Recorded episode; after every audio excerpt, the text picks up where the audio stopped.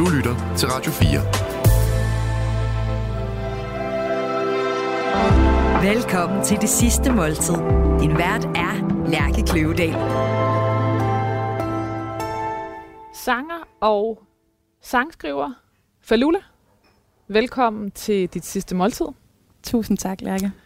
Altså, øh, du, Falula, det er dit kunstnernavn. Dit, Ja. dit øh, borgerlige navn er Maria. Ja. Hvordan, hvordan bliver du interviewet? Eller du ved, hvilket navn er dit... Skal jeg interviewe dig i? Åh, oh, altså jeg synes, fordi at den samtale, vi skal have, er så personlig, må du faktisk gerne kalde mig Maria. Så bliver det sådan der. Ja. Maria er Petri. Velkommen til dit sidste måltid. Tusind tak. Jeg har, øh, jeg har skrevet nogle øh, overskrifter til dig, til din nekrolog, ja. som jeg gerne vil læse op for dig, og så vil jeg gerne have, at du øh, forholder dig til dem, og i sidste ende øh, vælger en. Og den første, den lyder sådan her. Øh, Falula sang sig ind i de ofte forstenede anmelderhjerter med sin folklore, eller folklore-agtige øh, øh, popnummer og personlige tekster om en tilværelse uden for fællesskabet. Og så siger den sådan her, og det er fra Berlinske. Danmarks indie-prinsesse er død. Mm. Ja, jeg synes øh, jo bare ikke, anmelderne er de vigtigste. Nej. Så den tror jeg ikke... Nej, altså hele anmelderdelen behøver ikke være en del af dit eftermæl. Nej, det synes jeg ikke. Det håber jeg ikke, Nej. det bliver. Har der været en, øh, en forhandling øh, f- øh, for dig i din karriere med, med, med den del af at være profes- professionel musiker? Ja, jeg synes, det er en særlig præmis, det her med at stille sig op og være til eksamen hver gang, du Ja. præsenterer noget af dit arbejde, som, og, hvor du har et arbejde, som også er din sjæl. Ja. Det synes jeg er meget, meget specielt, at ligesom få en offentlig karakter, som alle kan stå og kigge på bagefter. Ja. Øhm, og jeg har været heldig, øh, eller jeg har været fået jo ret mange flotte anmeldelser. Jeg har også fået nogle, der ikke var så fede. Øhm, men det der, hvis jeg tror for meget på, hvad der står, så, øh, så ser jeg mig selv lidt for meget udefra. Og så ryger det ind i sjælen? Ja. Ja. Og så bliver det svært at skabe, Så er det svært at være autentisk, Ja. ja. synes jeg. fordi det bliver noget med et øre på, hvad nogen sagde eller skrev. Eller Præcis. Ja. Øhm, så hermed er an- anmelderne ude af dine, af dine overskrifter. Øhm, den næsten lyder sådan her. Falula turde tro på sit eget instinkt og stå ved sig selv. Hun gjorde popmusik til et sted, hvor du trampede i gulvet, når det passede dig. I musikken, på scenen og i studiet. Den kan jeg meget godt lide. Den har i hvert fald en, øh, en energi. Ja. Hvor er det fra? Det er fra Politiken 2013 og fra GAFA 2023. Wow, okay. Ej, tak. Fik vi noget at drikke? Så kom der... Der, der øh, kommer også en, en form for energi. Der kommer, du kommer Nej. med, Jonas, you bring energy. Ja, det prøver jeg i hvert fald. Sådan der. Energi i form af, ja, det første vi skal have, som sådan Tex-Mex comfort food. Øhm, og Tex-Mex er jo sådan amerikansk, meksikansk take på ting, ikke? Jo. Så det er sådan tortilla chips, øh, sådan rød salsa og guacamole. Ej, hvor lækkert. Ja. Hvad er der i din guacamole? Jamen der er, hvad hedder det, avocado, der er en lille smule rødløg, hvidløg, øh, masser af lime, både skal og saft, mm. en lille smule jalapenos og koriander. Ej, hvor lækkert. Det lyder så godt. Salt, peber, men Og en spicy. spicy margarita, Margarita. ved siden af. Det ser den flot ud. Og Så den er, flot. hvorfor er den, hvad er det chilien, der gør den helt ja, rød der på kanten? lidt, lidt rød øh, chili salt, ikke? Til din. Lige en, lækker Mm. starter.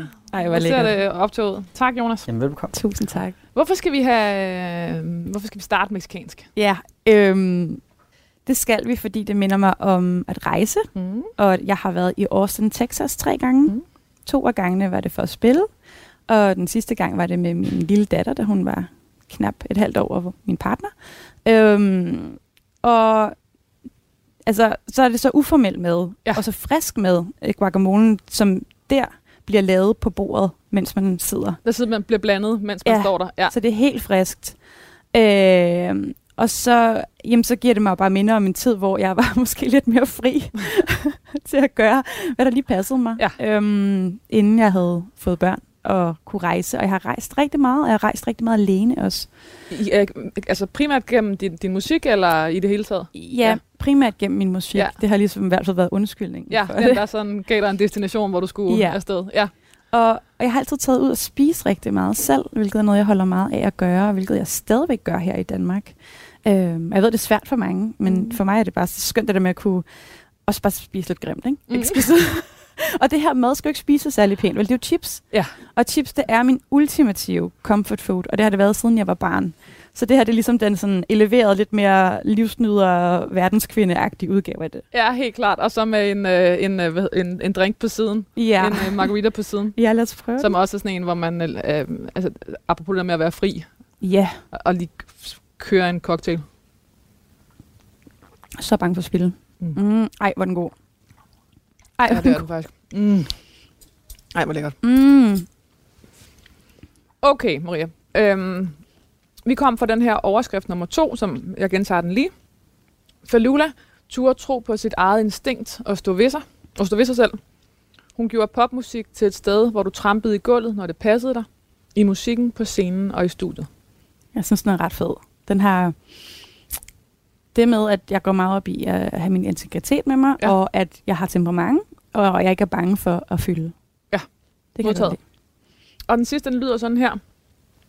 Falula tog modige valg, tog magten tilbage over sin kreativitet og musik, og var en utrættelig og aktiv stemme i den kulturpolitiske debat. Indie-sangerinden Falula er død. Den kan jeg også meget godt lide.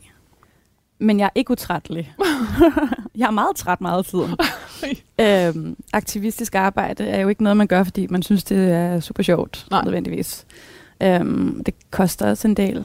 Både energi og nogle gange jobmuligheder, hvis man irriterer de forkerte. Og så jeg er bestemt ikke utrættelig.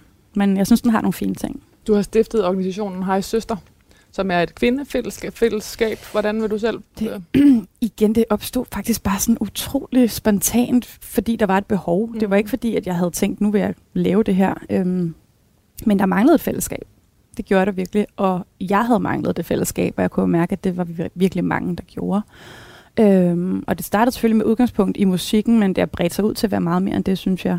Der var virkelig mange, der kunne genkende mange af de gamle, fastlåste mønstre, vi sad fast i. Og jeg var jo også meget interesseret i, hvordan vi kunne skabe øhm, forandring indenfra, Mm. mm. i stedet for at vente på nogle strukturer udefra, som vi også helt klart skal skubbe til.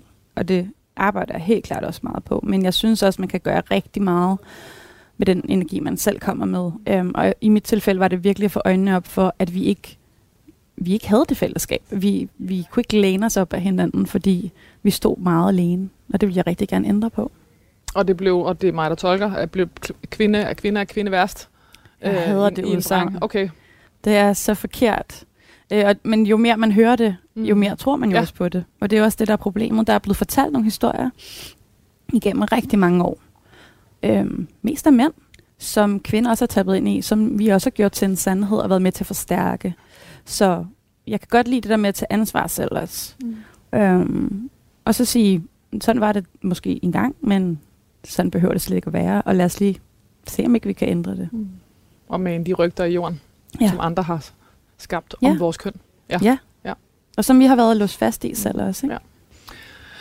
Tilbage til øh, nekrologen. Øh, hvilken af de tre overskrifter øh, synes du, vi skal gå videre med? Jeg læser dem lige op igen. Ja, Falula sang sig ind i de ofte forstenede anmelderhjerter med sine folkloreagtige popnumre og personlige tekster om en tilværelse uden for fællesskabet. Danmarks indieprinsesse er død. Nummer to lyder sådan her.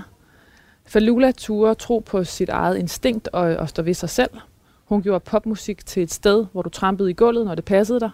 I musikken, på scenen og i studiet. Og den sidste. Falula tog modige valg, tog magten tilbage over sin kreativitet og musik, og var en utrættelig og aktiv stemme i den kulturpolitiske debat. Indie-sangerinden Falula er død og jeg vil ønske, at vi kunne lave en kombi af nummer to og tre, ikke? fordi Ja. jeg kan godt lide, at det arbejde, jeg har lavet ud over musikken på en eller anden måde er med, fordi det er en stor del af, del af mig. Ja. Øhm, så jeg kan rigtig godt lide dem begge to. Skal jeg vælge en af dem? Nej, vi, vi, kan, vi kan lade det blæse, øh, lade vinden blæse over en kombi af to og tre. Fedt. Yes, det går vi med. Øh, hvordan har du det med overhovedet at skulle få skrevet en nekrolog? Og på den måde skulle se dig selv i datid? Det har jeg faktisk frygtet. Øh, jeg kender jo din podcast rigtig godt, så jeg ved jo godt, det er præmissen. Men det er et emne, der er svært for mig, og det er noget, som helt klart øh, sætter nogle lidt angstagtige ting i gang i min krop, øhm, fordi jeg synes ikke, det er rart at tænke på. Og det er, øhm, det var også noget, jeg stiftede bekendtskab med meget tidligt Mm. i mit liv, og det har altid været svært for mig at acceptere, faktisk. At døden fandtes. Ja, At døden var et, en præmis i livet. Ja, jeg kan huske, at jeg lå som sådan en rigtig ængstelig teenager og bare havde svært ved at sove, og bare sådan, hvorfor er jeg blevet født sådan, så jeg skal gå og være bange for at dø? Mm. Jeg vil ønske, at jeg aldrig var blevet født. Sådan Mm. kunne jeg godt tænke nogle gange. Fordi at det vilkår øh, hele tiden skyggede for livet. Det har det gjort rigtig meget, og det har taget meget sådan glæde væk, faktisk, Mm. fordi jeg altid er bevidst om det. Og er det den, en, den konkrete bekymring for at dø, eller Mm. er det bekymringer i det hele taget? Åh, oh, det hele. jeg er bare sådan en angstbolle, altså. Ja. Men hvor døden selvfølgelig er ligesom den ultimative angst. Det må man Ja. ja. sige, ja. Det har fulgt mig altid. Eller i hvert fald især efter min far døde, da jeg var barn. Men det, det har bare været en bevidsthed om, at det kan ske. Og også at være til stede og opleve, hvilke konsekvenser det kan have. Mm. Fordi at øhm, det der med, at sorgen, eller tiden lærer alle sorg, og sådan, det synes jeg ikke er rigtigt. Jeg synes bare, det kommer på afstand, og så finder man måder ligesom at, at leve med det på. Mm. Som er et stort arbejde. Ja, det er det. Mm. Ja. Jeg forsøger alligevel at gå i gang med din nekrolog. Jeg tager lige lidt Ja, vand, det fordi må- jeg, åh, jeg er helt tør i halsen. Ja, du må endelig. og så må du også, måske ikke er en god kombination med at være tør i halsen, men du må endelig spi- spise, mens Jeg læser op. Ikke? Ja, jeg skal præcis. smage salsaen. Ja. Falula mm. Blev født øh, Maria Christina af Petri i 1985 på Amager. Yep. Hun kom til verden som datter af en ung dansk mor og en noget ældre romansk far. Ja. Og boede med sin familie i Tornby på Amager. Det er ikke helt Tornby faktisk, men tæt på. Det er sådan lige ved Kongelundsvej, så Yes. lige skillet før Tornby. Vi siger på Amager. På Amager. Faren var koreograf i, Balkan, i Balkandans, og moren, der studerede medicin. Dansede i hans forestillinger. Falulas forældre arrangerede danseture til Rumænien, Bulgarien, Ungarn og Makedonien, hvor de optrådte på dansefestivaler og udvekslede med andre dansegrupper, som så bagefter kom til Danmark. Et cirkusliv og, et meget, og en meget hektisk opvækst, som Maria ikke altid følte sig godt tilpas i. Dengang ville hun bare gerne være lidt mere ligesom alle de andre. Det er meget klassisk, ikke? Ja. Ja. For Berlinske 2010. Det er rigtigt. Hvad, hvad er, det, er, det en, er det en rimelig beskrivelse af din øh, første af din, af din barndom, tidlige barndom? Ja, altså jeg ved ikke. Jo, hektisk, det jo nok det der med, at man aldrig lige vidste, om der er nogen, der skulle sove på sofaen. Mm. Eller Mine forældre gjorde meget af det, som de havde lyst til. Øhm, på godt og ondt. Og jeg har fået meget forærende på grund af det, kan man sige, som jo også er kommet mig til gode. Mm. Øhm, men jeg tror, som barn, så ser man på alle dem, der, du ved, tager til Disneyland, eller bare Legoland. Mm. Og der var min mor altid sådan, det gider vi ikke, og vi havde heller ikke råd til det. Det var sådan, det skal vi slet ikke. Så det var sådan noget, en gang mellem mig i Marienlyst, tror jeg det hed, Marielyst, øh, hvor der var sådan nogle øh, hytter, man kunne lege og sådan noget. Det var også rigtig hyggeligt, men vi, vi, vi var ikke dem, der ligesom gjorde det, som alle de andre gjorde. Nej. Vi havde en anden, øh, en anden agenda og en anden, et andet blik, måske i virkeligheden også på at rejse. Og, Vi indordnede os meget, mig og min bror. Øh, det var også noget med, når der blev holdt dansefester, så skvattede man jo bare i søvn under et bord på en jakke et eller andet sted. Så blev man båret ud i en bil på et tidspunkt. Og det kan jeg jo virkelig ikke forestille mig at gøre med mine egne børn. hvordan ser den virkelighed ud? Med mine børn? Ja. Jamen, det er klart meget mere struktureret, og helt klart meget mere med udgangspunkt i deres behov. Men jeg tror heller ikke, det kun er skidt. Altså, måske er vi også nogle gange for opmærksomme på deres behov. Det er sjovt, der er sådan noget, øh, sådan, sådan noget tryk, avler modtryk, eller sådan noget i generationerne, ikke? Der Jo. er sådan en... Øh, og den der mellemvej, den, øh, den, den, den kommer måske først i tredje generation eller et eller andet. Ja. Der er sådan nogen... Ikke? Jo, Ja. ja. Øh, så står der her. På den anden side var Maria, fra hun var helt lille, glad for øh, turene, for dansen og for musikken. Hun dansede fra hun var to og et halvt år og skrev sange og tekster som femårig. Dansen og musikken fulgtes ad gennem det meste af hendes liv. Fra det røde rækkehus på Kongelundsvej lød der altid balkanrytmer, der naturligt lagde sig på ryggraden af Maria Petri og siden hendes sange. Ja. Men jeg laver jo ikke balkanmusik. Nej. Så det er jo Og det, har, det var sjovt, for det blev sådan lidt trukket ned over hovedet på mig. Okay. Øhm, det er til stede i musikken, også måden, jeg forstår rytmer på. Øhm, jeg tæller rytmer meget forskelligt end alle mulige andre, jeg møder, når jeg laver musik, som også nogle gange har svært at forstå, hvordan jeg hører tingene. Mm. Øhm, så det er jo klart en, en stor del af mig, men jeg var også, du ved, barn i 90'erne og hørt Destiny's Child og TLC og Spice Girls. Og, så det er jo nok, altså jeg har jo fundet mit eget udtryk, og sådan på en eller anden måde plukket fra ting ubevidst, som er så blevet til, hvad, hvad der er blevet til mig. Mm. Falula var et øh, angstfuldt barn, står der her. Hun havde altid været bange for alt og forestillet sig worst case scenarier. Mm. Så da Falula som 9-årig mistede sin far til kræft, blot seks måneder efter han havde fået diagnosen, blev hun bekræftet i, at hun havde grund til at frygte det værste. Ja. Med farens død forsvandt noget barndom. Det er sandt. Det er som om også det er det eneste, der ikke må ske for et angstfyldt barn. Oh, og måske, ja, altså, så sker det jo. Øhm, ja, og det var... Øhm, det, det fuckede lidt med mit hoved allerede dengang, ikke? At, at alt det, jeg var bange for, skete. Mm. Øhm, og det er det, jeg har prøvet sådan at arbejde med lige siden. Øhm, og det har også været derfor, jeg var, var meget i tvivl om, op igennem min 20'er, om jeg havde lyst til at få børn, om jeg skulle stifte min egen familie, fordi det føles meget sårbart. Og Jeg har sat noget i verden, som, som ville skulle miste. Ja. Hvordan blev, øh, hvordan blev øh, din fars død håndteret? Det gjorde den ikke, Okay. vil jeg faktisk sige. Det lyder måske lidt groft, men øhm, det var i 94, mm. og der var ikke, som nu, fokus på børn i sorg. Jeg kan huske, det skete en sommerferie, og øhm, så havde det stået i visen, og så havde forældrene til min klassekammerat jo læst det der, og så havde børnene jo fået det at vide. Så da jeg kom op ad trappen første skoledag, så løb de jo alle sammen hen til mig, fordi det jo også på en eller anden måde havde en eller anden nyhedsværdi Mm. og bare sådan bombarderede mig med spørgsmål, og jeg begyndte bare at grine. Jeg vidste overhovedet ikke, hvordan jeg skulle håndtere det. Jeg synes, det var så overvældende. Øhm, ja, og så øh, var der meget den der, okay, det er sket videre. Mm. Øhm, vi skal have en hverdag op at stå. Og det er ikke, fordi jeg vil være øh, usensitiv over for, hvor hårdt det også må have været for min mor at stå i, for det har det helt sikkert også været. Men, øh, men det havde været rart selvfølgelig, at, øh, at der var nogen, der talte med mig og min storebror. Og ligesom og forberedte jer på, hvordan det var at komme ind i klassen første dag efter sommerferien, hvor Ja, for eksempel. ja, Ja. pludselig var forældreløs. ja. Eller faderløs. Ja. ja. Og klasselærer og sådan noget, det var ikke en... Øh, Nej. Der var en berøringsangst, som jo Mm. et eller andet sted stadig er omkring død. Øhm, jeg tror og håber på, at man er blevet meget bedre til at håndtere det. Men det var mere sådan en, åh, lad os lade være med at snakke om det, for så bliver du nok ked af det, mm. øhm, tror jeg.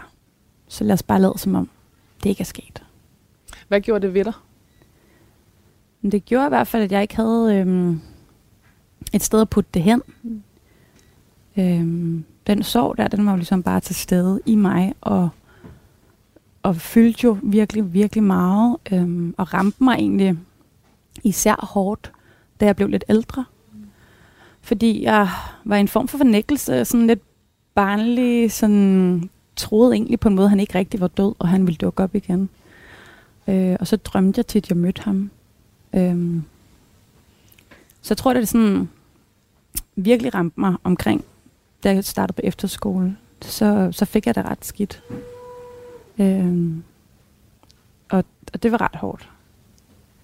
Der er ligesom noget med også at komme væk fra rammerne og se sig selv i en ny konstellation. Øh, Jeg var kommet væk fra rammerne en del år før det, fordi vi flyttede jo væk fra Amager, da jeg var 11. Øhm, og der skulle jeg ligesom på en eller anden måde genopfinde mig selv. Øh, og det første, der skete, var jo også, at børnene der fandt ud af, at jeg havde ikke nogen far. okay. Øhm, og i forvejen kunne de ikke lide mig, fordi jeg var fra København. Øh, så det var meget sådan noget med at gøre nej af det. Og sådan. Altså gør nej, at du ikke havde en far? Ja. Børn er vilde. Børn er vilde. to år efter farens død flyttede Falula med sin mor og storebror fra det gaderå Amager til det landlige Jyderup. Her blev hun introduceret til en verden med borgerlige sengetider og strømlignethed. Det var en kæmpe omvæltning at flytte på landet. For Falula var det et, kultur, et kulturschok at komme fra mangfoldige Amager til et sted, hvor man endelig ikke måtte stikke ud. Ja, det var det virkelig også. Det var det virkelig. Altså, vi var jo super blandet i min klasse På Amager. på Amager. Ja. Alle mulige kulturer blandet sammen, og det var, det synes jeg var fedt, og at det var okay, vi alle sammen lige var lidt forskellige, og havde noget forskelligt med på madpakken. Og, Ja, det jo tit sådan nogle helt, helt konkrete ja. ting, der viser sig. Ja. ja, præcis. Ikke? Og um, jeg følte meget, at jeg kunne være mig selv der, og da vi kom til Jyderup, var det virkelig et kulturschok, fordi folk gik fuldstændig ens klædt, og kunne lide de samme ting. Alle spillede håndbold eller fodbold, hvilket jeg afskyer begge dele. Øhm, og jeg, kunne, jeg havde virkelig svært ved lige at se mig selv passe ind. Men jeg prøvede jo. Hvor, hvor var musikken i dit liv på det tidspunkt? Altså både efter din fars øh, død, øh, og, og også da I flyttede til Jyderup. Altså min egen musik, jeg skrev rigtig, rigtig meget. Og det var faktisk på det værelse der, at jeg første gang skrev noget og satte en melodi til. Mm. Øh, jeg boede i Jyderup. Der var jeg omkring 10, 11, har jeg jo så været, for vi var flyttet. Mm. Ja. Øhm, så der begyndte jeg ligesom at finde ud af, at det føltes virkelig dejligt at kunne skrive nogle ting ned, som jeg havde svært ved at sige højt. Og så sætte melodier til, som også bare dukkede op ud af det blå. Har det Øhm. altid været sådan med dig, med musikken? Det har det. Det er sådan en ting, der bare Flyder? viser sig. Ja, ja, ja. Det, ja.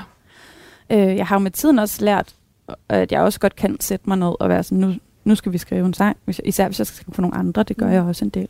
Øhm, men det er klart, det jeg elsker mest er, når det, når det kommer Mm. mm. af sig selv. Det elsker jeg virkelig. Hvordan føles det? Det føles som, at jeg er et værktøj på en eller anden måde. Det dumper ned. Og, øhm, og det føles dejligt, fordi at jeg kan bare mærke det, og så er det jo min opgave at, at få det ud. Øhm, og hvis jeg ikke overtænker det, så, så kommer det ud ret let. Og overtænkningen, det, og det var det, der vi snakkede om indled, ind, indledningsvis, at det er, hvis der så er en anmelderstemme i hovedet, eller noget med, at du er en, der laver, øh, der skal noget, et balk, en balkanlyd, eller Ja, så kommer overtænkningen, og så Ja. øhm, så fryser digter jeg. fryser du. Ja. ja. Og det tror jeg også er derfor, jeg var virkelig dårlig til at håndtere sådan berømthed, hvis vi skal kalde det det. Mm. Eller sådan at Ja. komme at være en, som folk lige pludselig forholdt sig til. Øhm, fordi jeg var også bare frøs. Jeg var sådan, øh, Fordi det var de på en, mig. på en eller anden måde et billede, du skulle leve op til? Eller? ja. Ja, helt vildt. Og jeg, jeg trivedes ikke i det. Jeg havde enormt svært ved at befinde mig i det. Mm. Og Og samme mekanisme, der sker inde i dig, i Ja. det, som i, ja. Ja. Men, men, øh, men, men der i Jyderup, hvor du så begynder at skrive sange, der er det stadig helt øh, intuitivt og, og, og flydende og uden... Øh, ja, også fordi, at jeg jo ikke, jeg har jo ikke gået til et instrument eller lært at synge. Eller sådan, så det var jo egentlig bare noget, som dukkede op, som jeg synes var dejligt dukket op, men jeg, jeg tænkte jo heller ikke, at det var noget, jeg sådan, nogensinde skulle dele med nogen. mm. Og hvor- hvordan skulle jeg overhovedet begynde at tænke på at gøre det? Fordi jeg kan ikke sætte mig ned ved et klaver. Jeg kan ikke, du ved, skrive på noder. Eller, Mm. øhm, så jeg havde i mange år tænkt, at det var bare for mig selv. Altså sådan en lidt dagbogslignende proces, eller hvad? Eller? Det var virkelig en nødvendighed. Ja, det, ja altså det var virkelig en redning for Mm. mig i de år der. Øhm, og jeg er enormt taknemmelig for, at, øh, at musikken fandt mig på den måde. Mm. Det er et godt udtryk. Ja. At det var der. Det var den vej. Det var ikke dig, der fandt den. Nej, sådan føles det virkelig Mm. ikke. Det, jeg har ikke opsøgt musikken. Den har opsøgt mig. Mm. Men det var ikke, øh, efter din fars død, var det så, øh, var hjemmet stadig et, forstår mig ret, musikalsk hjem? Eller var det også den del, der blev taget fra hjemmet? Det forsvandt en del. Mm. Øhm, jeg hørte jo musik, jeg opsøgte jo selv musik på det her tidspunkt, øhm, og hørte, hørte rigtig meget på min lille øh, du ved, ghetto blaster ind på værelset med min CD'er, mit Dawson's Creek soundtrack og sådan nogle ting, som man bare sled op. Øhm, så jeg opsøgte stadigvæk rigtig meget musik, men det var ikke det samme som før selvfølgelig. Altså min mor, på det her tidspunkt var hun så blevet færdig uddannet og skulle ud og begynde at arbejde som læge. Øhm, og var jo væk rigtig, rigtig meget. Så som teenager, som tidlig teenager, der passede jeg meget mig selv. Øhm, og der var ikke det store liv. En gang imellem var det der, men det var ikke på samme måde som før. Var det også derfor, I flyttede til Jyderup i første omgang? Fordi hun skulle komme i øh, turnus, eller øh, Nej. Nej, det var, det var ja. Nej, det var fordi min mor havde altid drømt om at få sig et hus. For vi, vi boede i sådan et lejerbo rækkehus der på Amager. Mm. Hun ville gerne have øh, sit eget hus. Hun ville gerne ud på landet, hvor der var noget plads og noget luft og noget natur. Øhm, og det havde været noget, hende og min far havde talt om. Og så tror jeg bare, at den drøm ville hun ligesom gerne gennemføre. Øhm, men det var kun hendes drøm. Det var ikke vores andres drøm. Længtes du tilbage til, eller der må have altså, både Frygteligt til meget. din far, men også til Amager og til... helt utrolig meget. Det var, det var hårdt, og jeg vil sige, det der med at miste en forælder, er jo i sig selv voldsomt, du bliver revet op med roden, men så også fysisk at blive flyttet oven i det. Det, øhm, det var en stor fejl, vil jeg Mm. sige. Ja. Har, du, har I talt om det? Ja. øh, ja, altså jeg har jo gået virkelig meget terapi, Mm. og øhm, har også på et tidspunkt haft min mor med Mm. til en session. Og sådan. Så jeg har, vil sige, jeg har taget meget ansvar for at snakke om de her ting Mm. som voksen. Trampe i gulvet Ja, og sige tingene højt. Mm. Ja. jeg nægter at feje ting ind under gulvtæppet. Mm. Så står her her, det var først i gymnasiet, øh, Falula igen fik mod til at danse. Og det, den tænker jeg kom, altså det tænker jeg ud fra, at der var noget, der blev sådan lagt, altså helt fysisk lagt låg på nogle, øh, altså et miljø og, og en... Øh, Det var ikke tilgængeligt simpelthen. Vi Nej. boede, altså en ting er, at vi boede i Jyderup. Vi boede faktisk 5 kilometer uden for Okay. Jyderup i noget, der hed Høet. Og det er, som det lyder, ikke? det var så langt ud på landet. Der var ikke nogen øh, gadelamper. Øhm, og der, der var ikke noget af det her rigtig tilgængeligt for mig. Øhm, og hvis det var, så vidste jeg i hvert fald ikke, at det var der, Mm. kan man sige. Så øhm, det, var ikke, det var ikke med min gode vilje, at jeg ikke kunne danse i alle de år. Og hvad med din mor? Det, har, det var vel også en, altså ikke for på den måde at bringe hendes aktivt ind i nekrologen, men jeg mener bare, det har også været hendes liv. Hendes Mm. danseliv, som... Ja, men hun fortsatte øh, Krig Halma, som dansegruppen hedder, Okay. og, og faktisk, de har lige haft 50 års jubilæum. Okay, så der har... De der, er der, alive and kicking, øh, og det er takket være min mor og hendes udtømmelige energi. Jeg ved ikke, hvordan hun gør det, men hun er vild. Øhm, så det har hun ligesom overtaget dengang fra min far og, og kørt videre. Så det var selvfølgelig stadigvæk noget, der fandtes, men jeg havde behov for faktisk at fjerne mig lidt fra det. Mm. Vi kom fra det med, at du først fik mod til at danse igen i gymnasiet. Ja. Øh, da hun Eller mulighed for det. Ja, ja, yes. Det var i hvert fald... Og hvordan føltes det? Og ligesom, Åh, det var fantastisk. Det var virkelig sådan en... Selvfølgelig, at jeg kunne være mig selv igen, ikke? Mm. Øhm, kom ind i et, et miljø, hvor, øh, hvor jeg bare var mig, og min kærlighed til, til dans og musik ligesom kunne få lov til at, at være der. Øhm, det var virkelig dejligt, så jeg tog toget fra øh, gymnasiet, som lå i Kalundborg, to timer til København, dansede en dansetime, tog toget tilbage og var hjemme halv et om natten. Øh, og det gjorde jeg to gange om ugen. Fordi det var vigtigt. Det, jeg kunne slet ikke undvære det. Og jeg, det gav jeg også på det på den måde, at ejeren af Steps, øh, som hedder Helen Dolman, hun tilbød mig et legat. Så jeg kunne tage uddannelsen derinde efter gymnasiet. Okay, men det giver, det, så, så følges vi ad her. For der så står her, da hun blev student, flyttede hun tilbage til København og fik betalt en privat dansuddannelse af et legat, der, delt, der tildeles talentfulde dansere. Ja. Og i 2006 rejste hun til alle dansedrømmes moderby, New York, Oh, ja. for at måle sig med de bedste på Broadway Dance Center. ja, det var en drøm. Var det? Ja, Ja. det var det simpelthen. Altså, det er the stuff TV shows are made of. Og så kom jeg hjem og havde en kæmpe gæld. Det er klart. Jeg havde ikke sparet op. Det er jo ikke gratis på den måde at tage til New York og fyre den af. Det er det virkelig ikke, og det lærte jeg også på den hårde måde, og så var det også bare hjemme arbejde. Og så nu skal jeg, fordi nu skal du hjælpe mig her, for der står, øhm, øhm, i New York blev der danset for livet, og ikke, var, og ikke for sjov, hvilket ellers altid havde været Maria Petris tilgang til dansen. Altså, og, og har, har, der været, altså, har der været et misforhold i det her? Har der været et... Øh, Nej, jeg tror bare, vi var super naive. Vi var vant til at være, du ved, gode. Ja. Og så kom vi, mm, og var bare ikke særlig gode. Nej. Fordi dem, der var der, de var rigtig gode. Mm. Og de havde taget hardcore ballettimer, siden de nærmest skulle stå på deres ben. Ikke? Altså, mm. det, var, det var rigtig godt For man kan hurtigt i den her andedam, det er meget beskyttet, og man kan hurtigt tænke, at vi er bare de bedste. Ja. Så kommer man ud og møder resten af verden, og ser, nå, vi har meget at lære endnu. Ja. Og det var meget godt, det var sådan ydmygende på en god måde. Ja. En reality check. Det var det. Ja. Og det var et vigtigt et. Men jeg lærte virkelig, virkelig meget. Jeg var meget, meget bedre, da jeg kom hjem jo, og havde også en, en del tilbud om at, at arbejde professionelt med dansen, hvilket jeg også havde nødt at gøre lidt inden.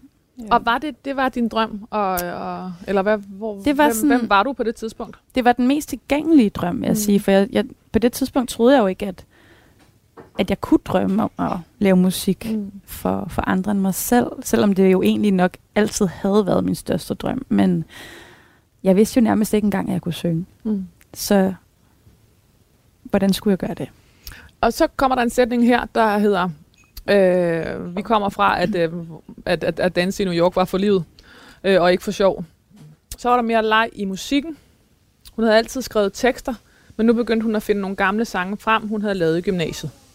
Hun oprettede en profil på MySpace, som jeg Yep. ved dengang, og tænkte, at det kunne være fint at få pudset, pudset stemmen lidt af, og meldte sig til et stemmetræningskursus. What? Det er fra Politiken 2010. Jeg har aldrig meldt mig til stemmetræningskursus. Det er også, øh, hvad hedder det, øvelsen i dette program. Det er for, for, for Nå, men du hvad, nu ved jeg, hvad det er, det refererer til. Nej, det var ikke et stemmetræningskursus. Det var på Broadway Dance Center. mm, Det var jo meget Broadway-fokuseret. Ja. Ja. Også, der var jo mange Broadway-dansere. Ja, det var den type scene, man skulle op Ja. på. Ja. Så de havde sådan en klasse, man kunne komme til Mm. og, og synge. Øh, det, var ikke, man, det var ikke, fordi man skulle lære at synge, men det var ligesom sådan lidt... Så kunne man få nogle pointers også til, sådan, hvordan man optrådte, når man sang. Mm, eller sådan. ja. Så det var ikke en decideret stemmetræning, men jeg dukkede op. Det er rigtigt nok, jeg dukkede op, øh, og alle havde noget at undtage mig. For Okay. jeg vidste ligesom ikke, at det var en ting, man skulle... Øh, jeg kunne ikke læse noget. Så. Nej, okay, så det kunne være det samme. ja, det kunne alle de andre. Ja. Øh, så det er rigtigt nok, og der sang jeg, og fik faktisk for første gang en respons, Okay, hvor jeg var på sådan, det, der handlede om, om din sang og ikke om dansen. Ja. Ja. Så jeg tror faktisk, det havde jeg helt glemt det der. Okay, skide godt. Ja, det gav mig nok lige et lille spark i røven faktisk, det der. At der var ligesom en, der kunne høre noget. Ja, fordi som barn havde jeg altid fået at vide, at jeg skulle lade være med at synge. Nå, fordi Fordi det larmede. mm. vi sidder bare og venter på dig, Jonas. Ja, der kommer også øh, lige en ting, der fylder lidt. Ja, jeg kan godt se, der skal tage alt, alle kvadratcentimeter skal dækkes af. Det ser godt ud allerede. Hvor da, da, da, da. Da, da, da, da. Jeg skulle lige fotografere. nej, nej, Kæft, nej. hvor er den flot. Nej, Hold nej, da nej. kæft. Du så brødet. Ja, selvfølgelig. Så se. Wow. Du sidder bare glor. Ej. Wow. Jonas! Ej, jeg kan næsten græde over det her. Er det Jamen, flot. det er sgu da også fuldstændig vildt. det er det Det er flotteste skalddyrsfad, jeg nogensinde har set. Altså, hvor, ah, hvor har du lavet det Men smukt? det har du ønsket? Det har jeg, men... Til sådan en fransk klassisk øh, skalddyrsfad, tror jeg, du skrev, eller sådan noget, ikke? Jo. Og, øh, og det hedder så jo sådan plateau øh, de fruits de mer. Så sådan havets, havets frugter. Ej, Jonas, altså det er Ja. så vildt det der med, at det, det er det her, man mener, når man, når man siger skalddyrsfad. Det er det her, man vil have. Det er det her, man altså, rigtig gerne altså, vil have. jeg vil bare andet, sige, ikke? altså watch and learn, det er det her, man drømmer om. Wow. Så øh, jamen, der var en enkelt ting, som jeg normalt ville have, have sat på, som du ikke ville have, og det var østers. Ja. Og det er fint, dem har vi lavet så mange af. Præcis. Ja. Jeg vil også Så, sige lige præcis det her program, så har vi haft så mange øster, så det giver faktisk god mening lige Ja, at, at springe den sådan elegant over. Men der er kammuslinger. Ja. Mm. Hvis vi starter, det er sådan et tre øh, etager, kan vi sige, ikke? Jo. Så øh, øverste etage, det er ikke fordi, der er en rækkefølge, man skal spise det i, det Okay. man selv. Men øh, der er kammuslinger øh, øverst, så er der øh, Med, med rovn. Ja, nogen kan jo lide at spise det, nogen kan ikke spise det. hvor Jeg har lækkert. Fra, så, så det Kæft, ikke hvor sammen. lækkert. Øh, så er der kongsnegle, øh, rejer, der er, øh, hvad hedder det, taskekrabbe, der er øh, jomfruhummer, og der er øh, hummer. og jeg tror øh, vel nok egentlig, det er det. Ej, jeg er så Og så er der lykkelig lidt ved siden af, og der, der tænkte jeg, okay, du havde skrevet den ene ting, det var, at der skulle være tynde pomfritter med trøffelsalt, Mm, så det er der. tak. Og så tænkte jeg, øh, jeg laver lige en øh, aioli og noget brød. Ej, hvor lækkert. Så kan man... Man skulle ikke sidde der og, og, og, og, og Nej, Og mangle. Man skulle da ikke sidde og mangle noget, det ville da være frygteligt. Ej, wow. det er Ja. simpelthen det flotteste mad, jeg nogensinde har set. Øh, Velbekomme. tak, Tak, skal Jonas. du have. Wow. Ej, jeg starter med at, at skåle med dig i champagne. God start. Skål. Skål. Det Hvorfor skal vi fantastisk. have skalddyrsfad? Det snakker til alt det i mig, der bare er livsnyder. Mm. Det er så dekadent. Det minder mig igen om at rejse. Ja. Altså Paris. For det mig til at tænke på. Ja. Og er så sjældent, for mig i hvert fald. Ja, ja. det er virkelig en treat. Ja. Altså, det Og det er også et kostbare råvarer, hele... Er du- øh, altså, vanvittigt. Jeg tør ikke tænke på, hvad det her er værd. Altså, det er sådan helt sindssygt. Øh, og der er noget i mig, der altid tænker, det har du ikke fortjent. okay. Øh, for det er lidt for fint. Men nu er det mit sidste måltid, ja. så det skal jeg nyde. Der er altså også noget med, øh, hvis man først har sådan lagt en, øh, en frokost eller en middag ud med sådan en her, så ved man også, at, øh, at det er jo ikke sådan noget, om vi ses om, et, altså du ved, det er ikke sådan noget, man skilles om 10 minutter. Nej, altså den nej. har sådan noget, der er også noget tid i det, ikke? Mm. Vi kom med fra det øh, øjeblik, som du selv havde glemt, øh, men som jeg nu gør til et øjeblik, du skal huske, ja. Hvor du, øh, du står på Broadway og finder, eller bliver øh, bekræftet i, eller bliver øh, fremhævet som en, der faktisk skal bruge din stemme. Mm. Så står der her, da hun vendte hjem til Danmark, øh, øh, var der ingen vej udenom et tjenerjob, som skulle genoprette økonomien Yep. og finansiere nyt musikudstyr. Ja, det var egentlig mest til, at øhm, jeg lejede mig ind i et studie. Okay, Og det kostede 2.500 om måneden, kan jeg huske. Okay. Og det var alligevel ret mange penge. Ja. Øhm, især når man var på, 100, mi- eller på minus Yes. 137.000. Lige præcis. øhm, så øh, det var mest det, som jeg brugte penge på på det tidspunkt. Men det var, men det var der, derfra en, en drøm om øh, at skulle øh, synge. Jeg tog faktisk beslutningen i New York. Okay. Øh, det var også der, jeg oprettede min MySpace og tænkte, nu er der ingen vej tilbage, nu gør vi det. Okay. En dag, da hun var på vej øh, hjem, fandt hun på navnet Falula. Ja. Hvordan fandt du på det? Jamen, jeg kan huske det meget tydeligt, fordi jeg boede øh, Fordi ved man ved, når, der, når man ved, når der sker noget, der er vigtigt, ikke? Eller det er sådan en... Altså, der er sådan noget, det der... At det var en god idé med det navn. Nå, ja, nå, Ja. jeg troede, jeg troede faktisk, du refererede til det, de Nej, lavede nej, i køkkenet. nej, nej, nej. Jeg, jeg lytter Ja. sådan, at de er i gang med at røre et eller nej, andet. nej, overhovedet ikke. Det er bare sådan det der, man, de der, man har sådan... Jo, det var sådan en god en- idé. Ja. Altså, jeg var på min cykel, øh, og jeg boede ved Nørrebros Runddel, lige ved siden af... Hvad hedder... Ej, okay, den er helt væk lige nu. Det hus, der blev revet ned. Ungdomshuset. Ja, Jesus. Øh, jeg, jeg var nabo til dem. okay. Øh, og jeg kom cyklerne, og så lige pludselig sådan falula, sådan bum. Og sådan, Ej, hvor underligt. Hvad er det? Ja. Og på det her tidspunkt havde jeg jo ikke øhm, udgivet noget, eller det var faktisk før MySpace-tingen, at jeg havde navnet. Jeg tror, jeg gik med det i to år. Og det blev jo ligesom bare hængende, og så tænkte jeg, der er et eller andet med det der ord. Det er på en måde mere et, et, en verden, end det sådan er mm. et navn til mig. Mm. Det er sådan et univers. Ja, et univers. Ja. Og, øhm, og, og så var det, jeg lavede den der MySpace, da jeg boede i New York, og så tænkte jeg, det er nu, det skal bruges jo. Mm. Det var derfor. Og så har jeg ikke set mig tilbage siden. Og var der også noget i, at det var rart, at det ikke var Maria Petri? Altså, Helt eller- 100. Ja. Altså, Var det en bevidsthed om det? det kunne jeg bare mærke, det ikke skulle være. Også fordi jeg tror, det her med at gå i gymnasiet, hvor vi er fire, der hedder Maria, Mm. og en Marie. Ja. Du ved, det var bare sådan det der 80'er 90'er navn. Det var så udbredt, Mm. mm. sammen med Mette og alt muligt andet, ikke? Mm. Mest Maria. Og meget Maria. Ja, det er rigtigt. Ja, og så jeg følte ikke, at der var noget sådan særligt specielt over det. Øh, og jeg havde altid skulle dele det navn. Ja. Så tænkte jeg, okay, jeg gider i hvert fald ikke dele mit kunstnernavn, og det kommer jeg nok heller ikke til. Nej, den er... Den havde jeg ret meget for mig selv. Hun lagde al sin øhm, kunstneriske kraft til sit alter ego, og udviklede et personligt udtryk, hun selv kunne stå indenfor. Sangene blev bedre i takt med, at de blev mere personlige, og hun fik lov til at spille dem for folk. Rygtet om Falula spredtes. Uh. Det, det er fedt. Det er fra Politiken 2010. Det er Okay. sådan en, noget starter. Mm. Mm. Det bobler. Ja, præcis. Kunne du selv mærke det? Mm. Ja. Øhm. Jeg har altid svært ved at snakke om det her, uden at lyde helt vildt højrøvet. Føler jeg, eller er jeg bange for. Fyr den af, så, så, så Jeg har altid vidst, det ville, fra jeg tog beslutningen, hvis Ja. ja. det ville ske. Okay. Jeg kunne mærke det. Ja. Jeg var sådan, det kommer til at ske. Ja. Det er bare et spørgsmål om, Ja. ja. hvornår. Så det føltes så rigtigt Ja. for mig, at det var det, jeg skulle, fordi det, alt i min krop sagde, at det var det, jeg skulle. Var det en spirituel oplevelse? Hmm. Ja. Og jeg, jeg kan godt mærke, at der er altid noget i mig, der får lyst til at sige nej, når vi snakker om noget, der er spirituelt. Øhm, fordi jeg ikke på den måde dyrker noget spirituelt, men at lave musik er for mig spirituelt. Det bliver jeg jo nødt til at stå ved, at ja. det er det. Hvad er det, du ikke kan lide i, i eller hvad, hvad er det, du sådan... Åh, Jeg tror, jeg er bange for at blive puttet lidt i sådan en krystal tarotkasse, ja. eller sådan noget, som jeg ikke er. Ikke, jeg, jeg, jeg kender masser, der, Ja. der dyrker det, og Ja. ja. jeg har ingen fordomme over for det overhovedet, men det er bare ikke mig. Nej. Øhm, er, er du vokset op med den øh, kasse? Altså nej, tarotkassen? nej, nej, er nej, det modsatte. Ja. Det modsatte.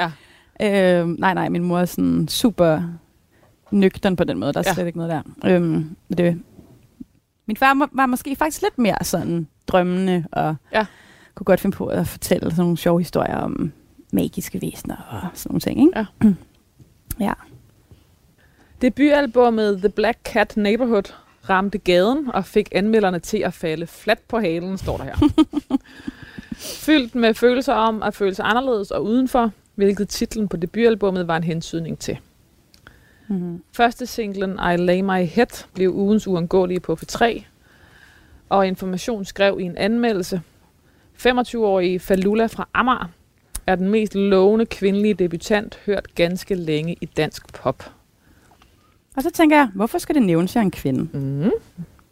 Det er fordi, det er, det er fra 2010. Ja, det er eller derfor. I hope, eller hvad skal jeg Ja, sige. eller- Ja. Ja. Ja. Men ja, det var den, det er jo flotte ord. Og dengang, øh, da du var 25 år i Falula Farmer, så reagerede du ikke på, at, at, øh, øh, at for eksempel at være kvindelig, eller de ord, der ellers blev sat på dig. Desværre, fordi jeg selv ligesom er opdraget med den der, så tror jeg, jeg tappet ind i, og så betyder det, at jeg er bedre end de andre kvinder. Mm. Og det er jo det, jeg nu kan se er så ærgerligt, Mm. øh, at have haft den der vinkel på det. Så det her, det var faktisk en... Øh, altså, i en sætning som den her, 25-årige Falula fra Amager er den mest lovende kvindelige debutant, hørt ganske længe i dansk pop. Så i, bare i den sætning, så har du faktisk lige der vundet en konkurrence øh, over de andre kvinder. Ja. En konkurrence, men så finder ud af, at man åbenbart er i jo, Ja. når der bliver skrevet sådan noget. Ja, præcis. Og så er det, man internaliserer det, Mm. og det er så øh, giftigt. Mm. Men som du siger, øh, på det tidspunkt 25 år, øh, øh, og med far for at øh, bruge en, for, en forstenet sætning, det var en anden tid. Mm-hmm. Mm. Men, øh, men der reagerede du ikke på det. Øh, Mm-mm. Der var det bare yes, Ja. og I made it. En sejr. Generelt var det Falulas fængende og fantasirige melodier, forførende stemme og smittende energi, der blev fremhævet i de, i de generelt gode anmeldelser af debutalbummet. I 2011 blev Falula belønnet med P3-prisen, og samme år stod hun, stod hun bag sangen Out of It, der blev brugt som titelmelodi øh, til DR's komedieserie Lykke, og cementerede Falulas position som en popstjerne, der kunne gøre balstyriske vin og humørsyge tekster til stor popmagi, og, sluppe af, og slippe afsted med det i bedste sendetid søndag aften. Wow, ja.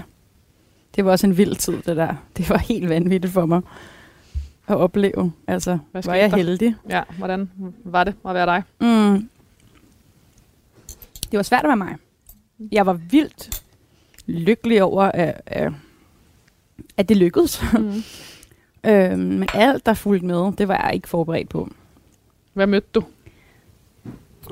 Jamen, jeg mødte jo mange, mange blikke. Mm.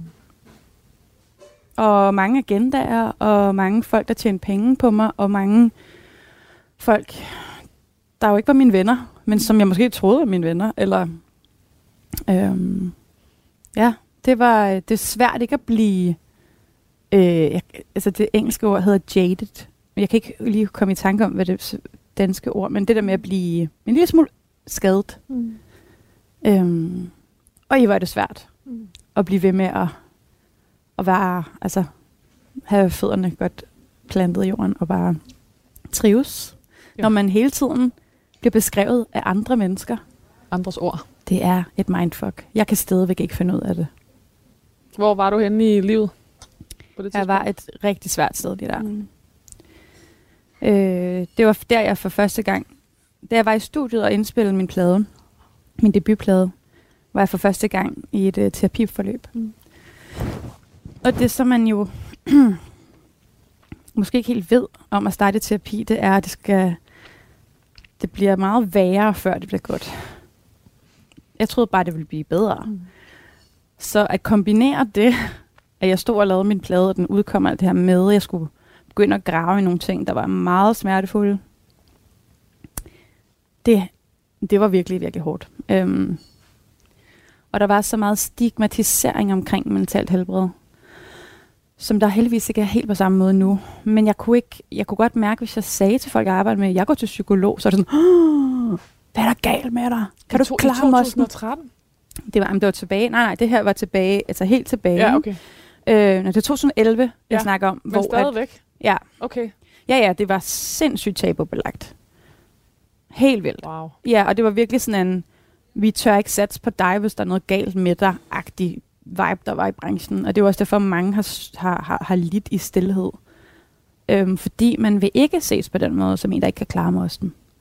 Og jeg kan bare huske for nogle år tilbage, da der var den her Jada-dokumentar, hvor hun læser om stress meget kort inde i sit karriereforløb, og jeg var sådan helt, wow, kan man det?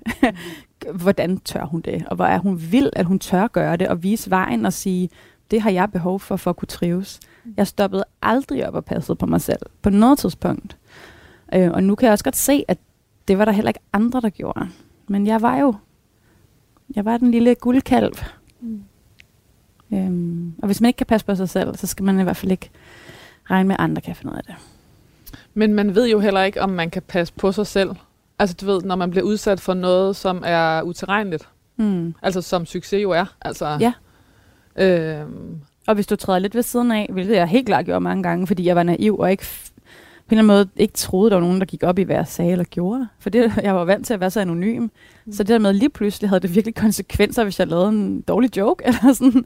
Øhm, fordi det lige pludselig endte på skrift, eller hvad, og så mærkeligt Ja, ud? Eller det kunne det sagtens være, ikke? Eller sådan, øhm, at jeg fik sagt for meget i det interview, hvor jeg fik udleveret mig selv på en vildt ubehagelig måde, hvor jeg bagefter var sådan, åh, oh, det føles virkelig dårligt. Mm. Hvorfor gjorde jeg det? Men øh, jeg kan ikke finde ud af at navigere i det her, fordi de virkede så venlige. Ja, ja, ja, det var hyggeligt. så jeg åbnede bare. Ja, ja, du ja. ved.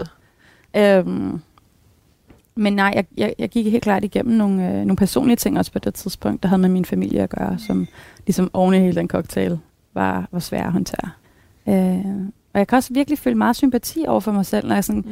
jeg kan også være hård over for mig selv nogle gange og tænke, kæft, hvor var du dårlig til at håndtere det. Hvorfor var du ikke bedre til det? Mm. Men på de gode dage, så kan jeg også se på det med kærlighed og være sådan, hvor, hvordan skulle du have kunne håndtere det her? Mm. Altså, hvor skulle du have haft de redskaber fra? Hvad ville du gerne have håndteret bedre? Jeg vil gerne ikke have været så reaktiv. Hvad mener du med det? Jeg vil gerne ikke have reageret på hver en Ja. ja. eneste lille kritik, hver en eneste lille... Hvis nogen sagde noget om mig, der ikke passede, så får jeg i flint og følte, at jeg skulle forsvare mig selv. Og, øh, du ved, sådan, jeg følte virkelig, at jeg var sådan en kriger, Mm. der bare sådan hele tiden afvævede. Så jeg blev også sådan... Jeg blev også meget pessimistisk og hård i filten på en eller anden måde, som, det, som jeg jo egentlig ikke synes, jeg egentlig er. Øhm, men det, det blev ligesom en forsvarsmekanisme, som jeg også genkendte fra en periode tidligere i mit liv, Mm. som jeg havde brugt.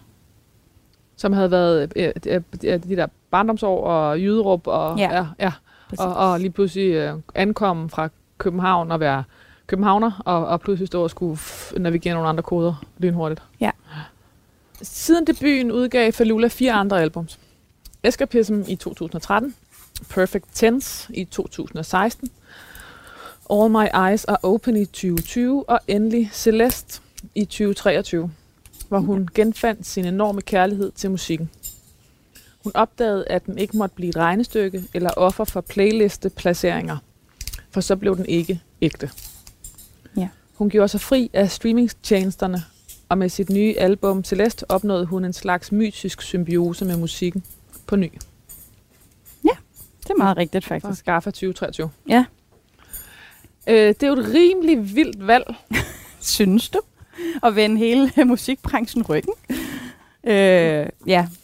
Føltes det sådan, eller var det sådan, eller var det beslutningen, eller... I og med, at streamingtjenesterne er blevet den største magtfaktor for, for os, der udgiver musik, Mm. så kan man jo godt sige, at ja, det er jo faktisk præcis det, jeg har gjort. Mm. Hvad var det, der fik dig til at tænke, "F- jeg bliver nødt til at gøre det på en anden måde, eller du ved, altså, det var et meget øh, modigt valg. Øh, Ja, altså jeg øhm, tænkte, okay, jeg har faktisk magten over det, jeg ja. udgiver, fordi jeg har valgt at udgive det selv. det er faktisk dit. Det er mit, Ja. og jeg bestemmer, hvad der skal ske ja. med det. Og jeg vil faktisk gerne gøre opmærksom på det her. Mm. Hvordan gør jeg det? Fordi der var mange, der sådan, når jeg snakkede med folk, sådan, jeg arbejdede med, eller folk, som er i samme branche, når jeg ligesom fremlagde det, jeg havde tænkt mig at gøre, så var de sådan Åh, kan du ikke finde en eller anden mellemvej? Mm-hmm. Det jeg er lidt for radikalt. Det er for radikalt, og så tænker jeg, det kan jeg ikke. Det er enten eller. Mm. Fordi ellers så laver det ikke det der splash, som det skal, hvis vi skal kunne snakke om det her. Mm. Øhm, og så derfor var jeg bare nødt til at, at løbe derud af med, med, med den idé og den følelse. Mm. Øhm, og bede folk om at købe min musik fysisk mm. eller digitalt. Og sige, hey, hvis jeg skal kunne blive ved med at lave musik, og hvis I godt kan lide det, jeg laver, så kræver det faktisk, at, at I køber det, og at jeg ikke giver det væk til streamingtjenester på den Den der har en måde. værdi. Det har en værdi.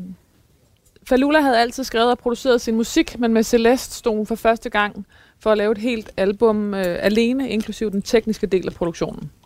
Ja.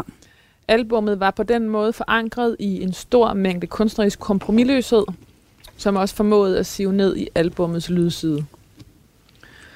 I Ja. de 10 sange slog hun de samme pop-ekvilibristiske folder, som kendetegnede den her, det habile bagkatalog. Øh, Gaffa kvitterede i sin anmeldelse med fem stjerner, og med ordene Falula cementerer her fuldkommen overlegent, hvordan hun er en sand mester i at væve elastiske arrangementer og harmoniske sekvenser spidsfindigt sammen.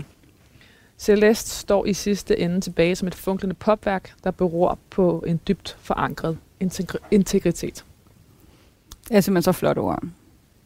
Det gør mig mega glad. Altså, jeg kan ikke være mere glad, end hvis man går ind i musikken og forholder sig til den og gør sig nogle tanker om den. Altså, det betyder, jeg, jeg føler mig meget set der. Jeg synes, det er, det er virkelig, det betyder ret meget for mig. Det var især efter, at Falula tog beslutningen om ikke at ville udgive sin musik på streaming, at der blev sat skub til kreativiteten. At hun blev sat fri. Med nutidens hyperdigitalisering af alting, også musikken, oplevede Falula, at man hurtigt kunne komme til at skrive musik, som andre gerne ville have, i stedet for at lave den musik, man, man selv gerne ville. Ja. Og sådan havde hun ikke lyst til at skabe. Med sin beslutning håbede hun at kunne inspirere til at få åbnet op for emnet, så der i fællesskab kunne findes en ny løsning, der tilskrev kunstnerne bag musikken større værdi. Bum. Det er rigtigt. Det var Falulas lod i livet altid at være lidt kritisk over for det, hun befandt sig i. I for alt for damerne 2023. Når hun ikke lavede musik eller turnerede, var hun kvinden bag organisationen Hej Søster. En organisation, der blev sat i verden for at hylde kvinder og kønsmin- kønsminoriteter i musikken og helt generelt. Organisationen samlede årligt medsøstre og medmennesker til en stor Hej Søster-fest, hvor kvinder og andre minoriteter... Nej, det kan, det, den sætning kan vi simpelthen ikke sige. Hvor kvinder og andre kønsminoriteter. Det kunne du da sagtens. Jo, men det lyder da som om, at man som... Ja, okay. Det er for at inkludere non-binær og trans. Er med, men det er fordi, det lyder som om, at i den sætning lyder det som om, at kvinder i sig selv er, er en kønsminoritet. Ah, det er lige musikbranchen. Ja. Øh, og sådan set, så citerer jeg jo også bare Gaffa, øh, for det er dem, der har skrevet det. Ja. Øh, organisationen samlede årligt medsøstre og medmennesker til en stor hej søsterfest, hvor musikken blev hyldet på scenen. Ja. Okay, Jonas. Vi, Ja, tag jeg det fra, sniger den bare ind, og så kan I Mm, jo det styre det, kan- som I har lyst til det. Der er en lille tårer nu, Det er der. også noget feast, der, Ja, der præcis, breder det er. hernede. præcis, hvad det er. Vi Det er inviterer nu flere folk. Ja, ja, præcis. Det er sådan. Der nu- sidder, der sidder to damer ved et seksmandsbord, og der er næsten ikke mere plads. Jeg elsker det. Så Det var sådan er- fra guacamole hen over Ja. salsa til skalddyrsfad. Man kan lige lægge sig ned og lige tage en lur. Ja, det er ikke engang løgn, så kunne man vågne igen, og så kunne man... Øh... Ja. Og så nu kommer du med øh, Hmm. Med øhm, rabarbergrød. et punktum. Rabarbergrød. Wow. Så har jeg lavet sådan en pisket creme fraise med lidt vanilje og lidt citronskal og sådan noget. Uh, Men that's it. Ja. det ser virkelig dejligt ud. Tak. Og så, og så slutter vi helt... Øh, så slutter vi med ra- rabarbergrød. Hvad, Rabarbergrød. hvad, hvad hedder det? Det er Momse, Okay. min mormor. Hun, øhm, hun lavede altid rabarbergrød. Og det, øh, hun var en meget, meget vigtig person for mig. Mm. Øhm, og det var slet ikke på den her måde, med noget lækker, hvad er det, creme med vanilje og citron. Men det var sådan øh, nærmest en gelé. Ja. ja. Og jeg husker det egentlig, som om vi bare spiste, måske var der lidt mælk ovenpå, måske lidt fløde, men ja. Og det, øhm, hun havde rabarber i haven, og det var nemt at lave, og det smagte dejligt. Det var bare sommerferier. Ja. Jeg var hos hende øh, hver sommer, og jeg glæder mig meget til at smage en rabarbergrød, der Mm. ikke er min mormors. Det er første gang. Er det rigtigt? Mm-hmm. Jonas bliver bange. Ej, var den god. Ja, den er virkelig god. Og du har ikke været nær med Ej, vaniljen? tak. Nej, hvor er det lækkert. Smager jo røv godt. Det smager Ja. så godt. Det er- Og så lige med lidt citron i, og halløj. Mm. Der fandtes to sider øh, i Falula, øh, der levede side om side. Den ene side, der gerne ville plise enormt meget og opretholde den gode stemning. Og den anden side, der gjorde, at hun ikke kunne sidde på hænderne, når hun oplevede noget føltes forkert. Ja. Det øh, har gjort mit liv meget besværligt. Ja. Mm. Jeg to meget modstridende følelser, ikke? Jo. Øhm, og ja, nogle gange vinder den ene, og nogle gange vinder den anden. Men de kan ikke rigtig være der på samme tid. Nej, det er klart. Man Ja. kan ikke både være pleaser og, og, og, og, øhm, og, og jagtage noget, man synes er forkert. Nej, det kan man simpelthen ikke. Mm. Nej. Maria Petri havde haft rytmen i kroppen hele livet. Den kom fra barndommen, fra hendes fars hjemland og fra den dans, der førte hendes forældre sammen. Under aliaset Falula stampede Maria Petri sin egen sti i dansk musik. Maria Petri, eller Falula, efterlader sin mand, Thomas Holm, og deres tre døtre. Uh, det er den del, jeg ikke har glædet mig til. Det er ikke rart at høre på. Nej. Æret være hendes minde. Tak. Nu bliver du ked af det. Ej, jeg prøver at lade være. Mm. Nej, men det er jo det var egentlig det, vi startede med at snakke om, hvor sårbart det er, det her med at sætte liv i verden, Mm. Vide, at alt liv stopper på et tidspunkt. Det synes jeg er svært. Ja, og det bliver også det der med, om det, øh, om det er livet værd. Altså, om livet er livet værd. Eller, Ja. ja. Men det er det. Om det er kampen værd. Ja. Maria, hvad skal der stå på din... Øh... Ej, der giver dig altså lige dit øh, kunstnernavn. Falula, hvad skal Ja. der stå på din gravsten? Jeg se, det var jeg meget i tvivl om, fordi at, øh, jeg ved jo godt, du stiller det her spørgsmål, og jeg har bare skudt det til siden sådan, nej, det gider vi slet ikke tænke på. Men måske er det faktisk bare, at det er det hele værd. Mm. med alt, hvad, det, hvad livet indebærer. I sidste ende, så vil jeg jo meget hellere have fået livet, end ikke at have fået det. Og det er det, der, det er det, der kan være en forhandling. Eller det er det, der kan være den daglige forhandling, om det er det værd, Mm. og hvad der vinder. Ja. Har du nogensinde været tæt på at dø? Jeg har ikke haft en, en decideret nærdøds Nej. oplevelse, men jeg var meget syg sidste år, hvor jeg faktisk var rigtig bange og troede, jeg var, var meget syg. Øhm, og det satte nogle ting i perspektiv. Det, jeg havde det meget svært psykisk på grund af det. Og det viste sig så at være sådan en atypisk lungebetændelse, der ligesom bare gik væk, og jeg kunne ikke rigtig øh, komme af med den. Og jeg var bare virkelig bange for, at jeg havde kræft. Øhm, og jeg har stadigvæk... Øhm, det er gået helt over endnu. Det er et år siden, jeg har stadigvæk efterdønninger fra det. Øhm, så det var jo ikke en voldsom Mm. sådan pludselig oplevelse, men det var klart noget, hvor jeg blev bange. Ja, ja, hvor udødeligheden ligesom kommer, og, eller dødeligheden kommer og ligesom lige markerer. Ja, også det der med, jeg er i 30'erne, ikke? men det kom før jeg troede alt det her med, at folk bliver syge, og der sker sådan ting. Altså det er sådan, wow, vi er, vi er ikke i 20'erne i New York længere. Der, er- der er andre boller på suppen. Hvor, øh, hvor en gæld var noget, man, øh, man skabte, og, og ikke en, man betalte af resten.